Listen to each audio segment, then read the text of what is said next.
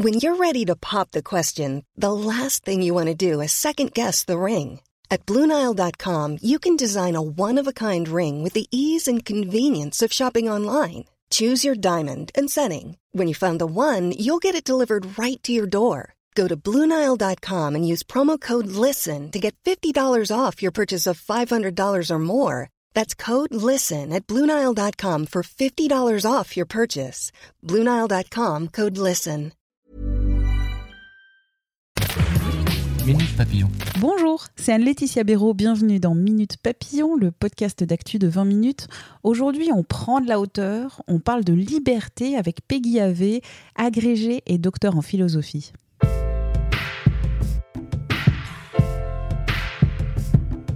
Dans quel monde a-t-on basculé avec la pandémie de Covid-19 En moins de six mois, nos sociétés, nos libertés, nos liens, nos métiers ont été bouleversés par le coronavirus. Et si la France poursuit son déconfinement progressif, pas sûr que ça chamboule notre quotidien. C'est pourquoi dans cette drôle de période, 20 minutes podcast vous propose le jeudi une pause philo dans votre canapé pour prendre du recul par rapport à ces événements extraordinaires philosophes, historiens, sociologues, grands témoins répondent aux questions suivantes. Comment l'épidémie redéfinit-elle nos vies? Comment peut-elle modifier notre rapport à notre corps, au corps des autres? Qu'est-ce que l'ennui? Est-ce que c'est un mal salutaire? Pour ce troisième épisode de cette bulle philo, on parle de liberté. Quelle est notre liberté à l'ère du coronavirus? Pour y répondre, Peggy Ave, agrégée et docteur en philosophie, chercheuse, créatrice du site internet Simone et les philosophes. Cette interview a été menée par Laure Cometti, journaliste à 20 minutes. Première question de ce podcast à propos du confinement décrété mi-mars par le gouvernement presque du jour au lendemain. Il a plutôt été bien accepté. Est-ce que ça veut dire qu'au nom de la santé, notre société est prête à consentir à la perte de ses libertés? Pour notre santé, on est prêt à, respecter euh, euh, des mesures euh, qui nous immobilisent et qui nous enferment. Enfin voilà, parce qu'on a compris que l'enjeu était grave. On était, je pense, dans une situation d'urgence où le confinement est apparu comme la seule solution envisageable, ce qui est questionnable en soi. on l'a accepté parce qu'on était au pied du mur mais mais on a très vite aussi mis en question le fait que ce confinement ait été la seule solution envisageable pour limiter le taux de mortalité tout simplement hein, de, cette pandémie. Pendant ce confinement, on a perdu des libertés euh, euh, qu'on qualifie de fondamentales, la liberté de se, de se déplacer, de se réunir, de manifester par exemple. Il y en a d'autres qu'on a conservées. Enfin, est-ce que ce sont vraiment des libertés Est-ce qu'on a conservé? Le droit à la santé, le droit au travail, le droit à avoir un chez-soi pour ceux qui en ont la chance euh, Est-ce que, est-ce que vous feriez cette euh, comparaison-là? C'est vrai qu'on a tendance à penser les choses de manière euh, disjonctive. Donc, euh, on va se dire ou bien on est libre et donc dans ce cas-là, voilà, on a une liberté de mouvement sans limite, ou bien on est confiné et on opte pour la santé et la sécurité avant tout. Alors qu'en réalité, je pense que le danger consiste plutôt à se dire qu'il faut choisir entre les deux et se dire qu'on peut se retrouver dans des situations où on va sans problème sacrifier les libertés au nom de la sécurité. Ce que je veux dire, c'est que il y a des sécurités qui sont constitutives de la liberté. Pouvoir se déplacer sans crainte, euh, pouvoir agir et penser euh, sans euh, redouter une sanction, c'est une forme de sécurité essentielle à la liberté. Par contre, si on se dit, voilà, au nom de la sécurité, on doit pouvoir sacrifier euh, la liberté de, penser, de s'exprimer, d'agir, etc., euh, au nom de la sécurité visée pour elle-même, alors là, on est dans une politique restrictive euh, et liberticide claire. Ce qui est compliqué, c'est de ne pas, c'est que dans un contexte de panique, on ne voit plus que la recherche de la sécurité et qu'on ne cherche plus à voir comment cette sécurité est incompatible avec notre liberté et, euh, et se dire plutôt, ben, même s'il y a un contexte de panique, il faut faire preuve de discernement. Garder une forme de vigilance, même, une euh, forme de confiné. C'est ça. Et donc se dire, bah oui, quelle est la sécurité qui est nécessaire à ma liberté, mais quelle liberté je sacrifie?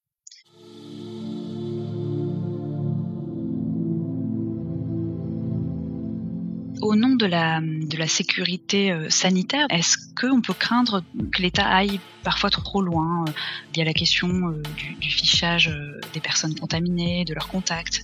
il y a tout un débat autour de l'application Stop Covid. Est-ce que finalement, cette sécurité de la santé qui est, on, s'en rend compte d'autant plus aujourd'hui nécessaire, qu'on veut bien déléguer en partie à l'État, mais est-ce qu'il faut aussi lui poser des limites? Je pense que oui. Après, euh, ce qu'il faut, c'est que les instances qui sont, euh, on a des institutions, on a des, des, organismes euh, qui sont là pour rendre des avis et évaluer justement le caractère liberticide de la gestion des données de santé, etc.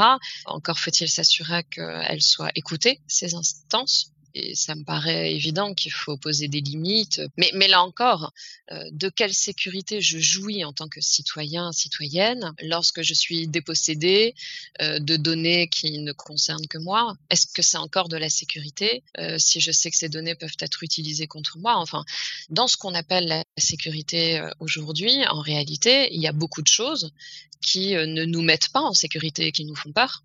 Donc, euh, euh, une sécurité qui soit réellement euh, sécurisante, c'est-à-dire qui me respecte en tant qu'être humain, est une sécurité qui, qui est la condition de ma liberté et pas le contraire. Mmh. pas une liberté sacrifiée comme condition de la sécurité.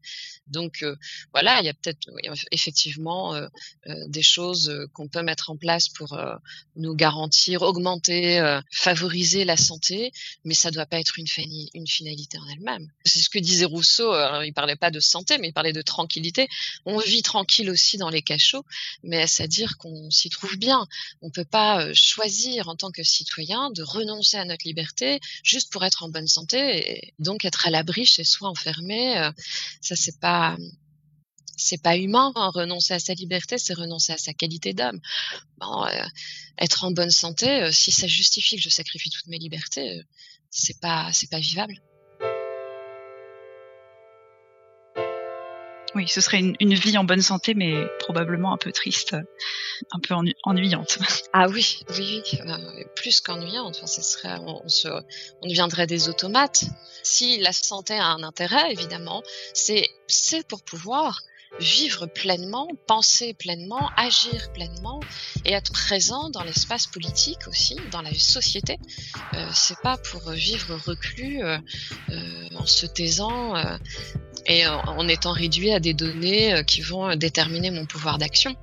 C'est ça qui, est évidemment problématique. Hein. Depuis le 11 mai, il y a des choses qu'on a à nouveau le droit de faire, sortir de, chez soi sans forcément avoir une attestation ou, un motif mais reste tout de même euh, un, certain cadre, ce fameux rayon de 100 km, euh, il y a également euh, beaucoup de lieux publics qui restent fermés. Est-ce que finalement, une liberté finalement avec des contraintes ou une liberté un peu grignotée, est-ce que c'est encore une liberté? Oui, ça c'est compliqué. Bon, de toute façon, on ne peut pas faire sans contraintes, mais il y a une différence entre euh, vivre avec des contraintes. ça, on ne peut pas vivre sans contraintes totales. On a forcément des, contraintes euh, naturelles, etc. Euh, donc, on ne peut pas s'émanciper de la nécessité. Par contre, ce qui, à mon avis, est problématique là, c'est le sentiment d'arbitraire qui n'est pas qu'un sentiment. C'est-à-dire, on peut accepter certaines nécessités, c'est évident. Euh, voilà, on, mais ce qui nous inquiète dans cette crise, euh, je pense à juste titre, c'est le sentiment que on est dépossédé euh, d'un certain nombre de choses qui nous sont imposées et on ne sait pas forcément pourquoi.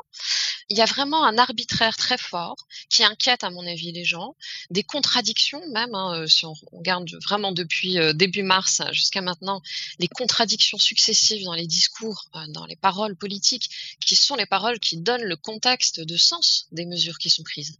ce sentiment d'arbitraire nous donne de toute façon l'impression que tout ce qu'on peut faire aujourd'hui est en sursis et, euh, et, on ne sait pas pourquoi ça va être 100 km et pas 150. On ne sait pas pourquoi certains lieux sont inaccessibles et pourquoi pas d'autres. Pourquoi on a pu aller voter euh, alors qu'on ne pouvait pas euh, aller au, jardin public? Enfin, il y a, y a, des choses qui, qui, peuvent quand même, à juste titre, nous paraître irrationnelles, donc arbitraires, et on doit les accepter. Et ça, ce, ça, c'est une forme d'insécurité pour le coup. il faut se le rappeler, à mon avis, pour ne pas se dire ah bon bah d'accord, si, je m'y soumets sans rien dire, c'est parce que c'est au nom de ma santé. Ça n'est pas au nom de la santé. C'est parce que voilà, euh, on a un pouvoir. Euh, enfin, on est soumis à un pouvoir et que ce pouvoir a une amplitude, euh, euh, voilà, il exécute euh, parfois des, décisions qui sont arbitraires. Et ça, c'est une forme d'insécurité pour les citoyens, d'être assujettis à une forme d'arbitraire. Donc, à juste titre, on a raison de les questionner. Il faudrait des espaces justement de discussion où l'on peut parler de cela pour récupérer un pouvoir d'existence sociale et politique en tant que citoyen c'est ça la principale menace. Euh, euh, c'est de se désolidariser, c'est-à-dire comme on perd les lieux de rencontre, qui sont, euh, voilà, les cafés, les lieux culturels sont des lieux normalement où justement on, on discute beaucoup de la société, de l'avenir, où on fait société le fait que ces lieux-là soient, fermés, ça veut dire qu'il faut inventer euh, des manières de, continuer à échanger, à faire société et à se voilà, à, se faire culture ensemble autrement. Et ce sentiment d'insécurité, d'arbitraire que vous décrivez, c'est ça qui explique peut-être euh, euh, le sentiment en tout cas que moi j'ai eu de une sorte de continuité même après le 11 mai où j'étais un peu dépité par ces 100 km qui m'étaient certes offerts par le gouvernement mais qui me semblaient une nouvelle euh, prison. Bah oui, je comprends. Oui, pourquoi 100 km euh, Qu'il y ait des choses qui soient nécessaires n'est pas contraire à la liberté, mais qu'il y ait des choses qui, puissent comme ça être tranchées arbitrairement juste parce que quelqu'un l'a décidé et qu'on n'ait pas le sentiment que ça soit forcément nécessaire. Pourquoi les écoles rouvrent? Pourquoi certaines écoles pas d'autres? Pourquoi certains niveaux pas d'autres? Enfin, il y a vraiment une série en cascade de choses qui nous sont imposées de manière arbitraire qui crée un un contexte euh, auquel, à mon avis, il faut vraiment être vigilant, euh, qu'il faut questionner, qu'il faut penser, et, et, du coup, il faut recréer des espaces où on peut euh, en parler. Oui, parce qu'il y a les, nos libertés en tant qu'individu, mais ça peut être aussi un combat collectif, la liberté. Oui. Un combat de, de, société. Ah oui, je pense, je pense même là vraiment que la liberté de l'individu, elle n'est pas possible sans la liberté collective. Euh, un individu qui serait libre euh, et que les autres ne le seraient pas, euh, c'est un individu qui a des privilèges. Dans ce cas-là, ça n'est pas une liberté au sens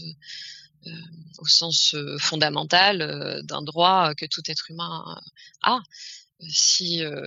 Et ça, c'est ce qu'on a vu aussi dans, cette crise. Hein. On a vu que des libertés n'étaient que des privilèges, et, et ça, ça n'est pas un projet de société démocratique si cet été c'est aussi euh, le moment d'une liberté retrouvée pour se rassembler, euh, ce sera peut-être aussi l'occasion justement d'avoir des échanges collectifs euh, sur ces questions de liberté et sur l'après.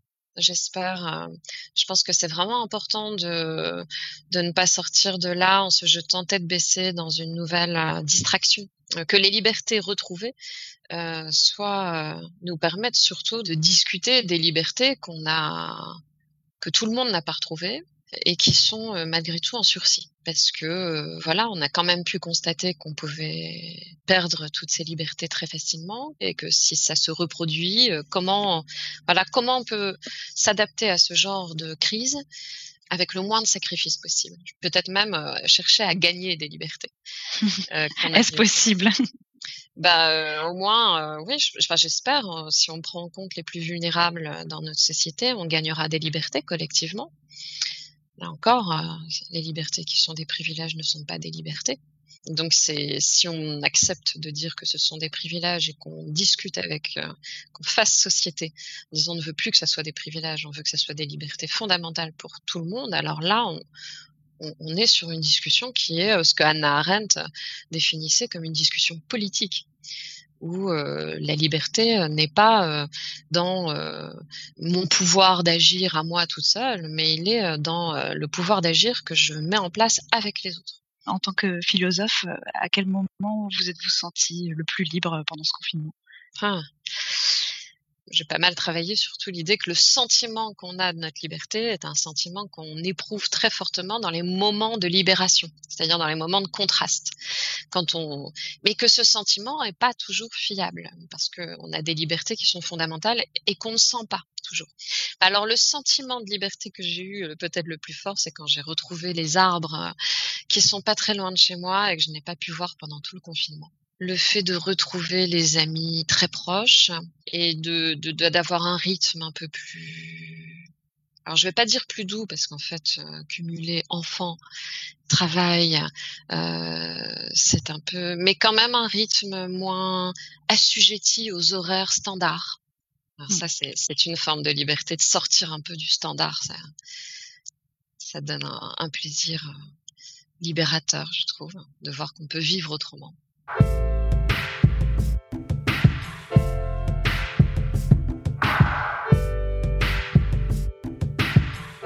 Merci à la philosophe Peggy Ave, interview Laure Cometti, réalisation Anne-Laetitia Béraud. Quant à Minute Papillon, vous pouvez vous abonner gratuitement à ce podcast d'actualité de 20 minutes sur toutes les plateformes d'écoute en ligne. Vous pouvez aussi nous évaluer et nous envoyer des commentaires. On se retrouve très vite, portez-vous bien.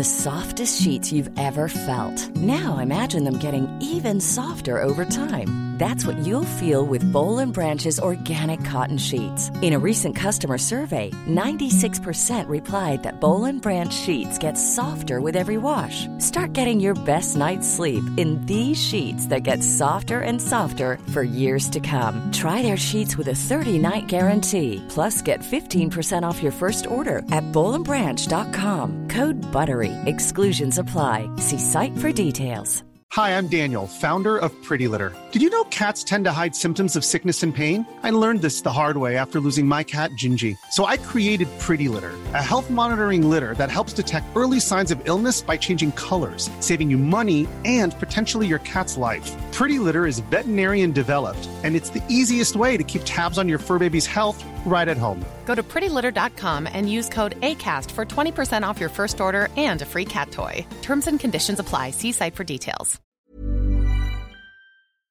On ne va pas se quitter comme ça. Vous avez aimé cet épisode? Sportif, généraliste, sexo ou scientifique, varié mais toujours bien informé. Découvrez les autres podcasts de la rédaction 20 minutes sur votre application d'écoute préférée ou directement sur podcast au pluriel.20minutes.fr. Et merci de nous avoir écoutés.